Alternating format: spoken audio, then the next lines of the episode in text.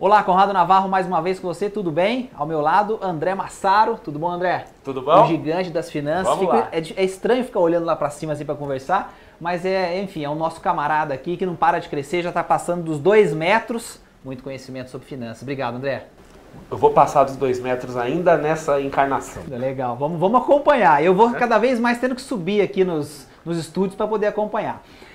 Crise, André, crise e picaretagem. São duas palavras que andam praticamente juntas. Sempre que a gente vê uma crise, aparecem ofertas mirabolantes, produtos sensacionais, oportunidades de negócio com retornos altamente expressivos, coisas que nem Warren Buffett conseguiria explicar do alto da sua sabedoria de como fazer dinheiro e ficar rico é, de forma tão monumental. Ok, então você, a gente já conversa há bastante tempo e você, há, muito tempo que eu falo com você da minha tese, que eu, eu sempre digo em todas as ocasiões, de que tudo na vida pode ser resumido a um problema de demanda, né? Quer dizer, a, a demanda ela acaba gerando sua própria oferta. E numa situação de crise, quer dizer, numa, e, e, principalmente uma crise como a gente vem vivendo agora, que tem desemprego, quer dizer, é uma crise que está batendo diretamente nas pessoas. As pessoas estão perdendo emprego, as pessoas estão perdendo sua capacidade de consumo.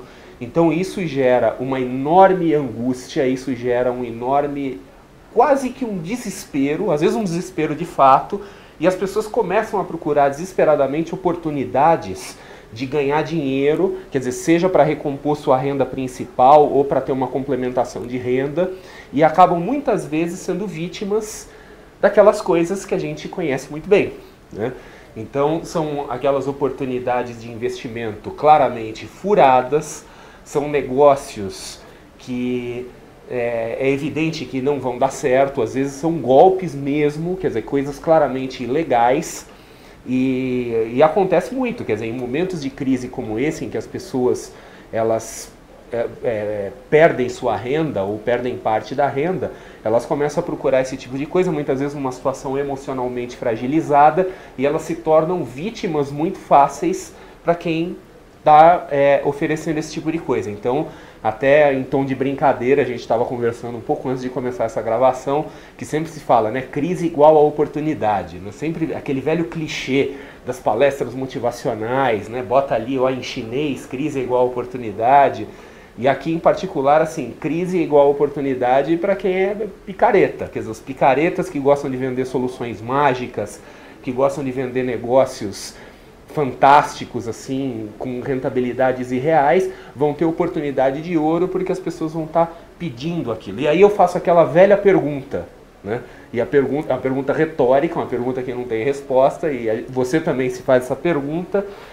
Quer dizer, se o sujeito ele tem a capacidade, se ele tem um conhecimento para conseguir um retorno, sei lá, de 50%, 100% ao mês, sem risco, né? e de uma forma milagrosa e sem trabalhar e trabalhando em casa, etc e tal, por que, que o cara precisa do seu dinheiro para isso? Né? Quer dizer, para que, que ele vai ter que administrar uma rede de distribuidores? Para que, que ele vai ter que cuidar de outras pessoas?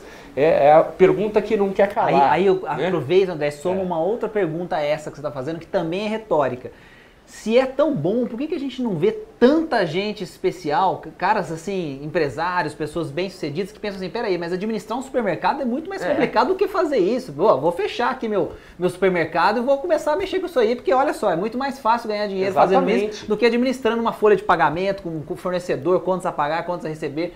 Quer dizer, por que, que tem pouca gente séria que entra nisso e que faz? Será Porque que provavelmente... o dono do supermercado é burro? Né? Exatamente. Né? Será que só ele não percebeu essa grande oportunidade? Será que todo mundo que está trabalhando e tentando criar coisas tem algum problema e não enxerga? É, o que a gente está né? dizendo, André, aqui, o pessoal entender bem, nós não estamos fazendo aqui uma apologia dizendo que tudo é picaretagem, mas o que a gente está tentando mostrar para vocês é o seguinte, cuidado, porque se você não entende o que você está fazendo ou qual é a proposta, não entendeu como é que você vai ganhar dinheiro, aquilo não está claro e as pessoas desconfiam, não há ninguém que entrou ali que você possa confiar que seja uma pessoa séria, cuidado, vai com calma. Então, assim, estude, não é isso, André? Olhe com, com, com cuidado para o negócio. É, e mais que isso, seja crítico, seja bastante crítico e sempre se pergunte por que que isso está sendo oferecido para mim. Esse discurso que eu faço pode parecer aquele discurso do cara de baixa autoestima, né?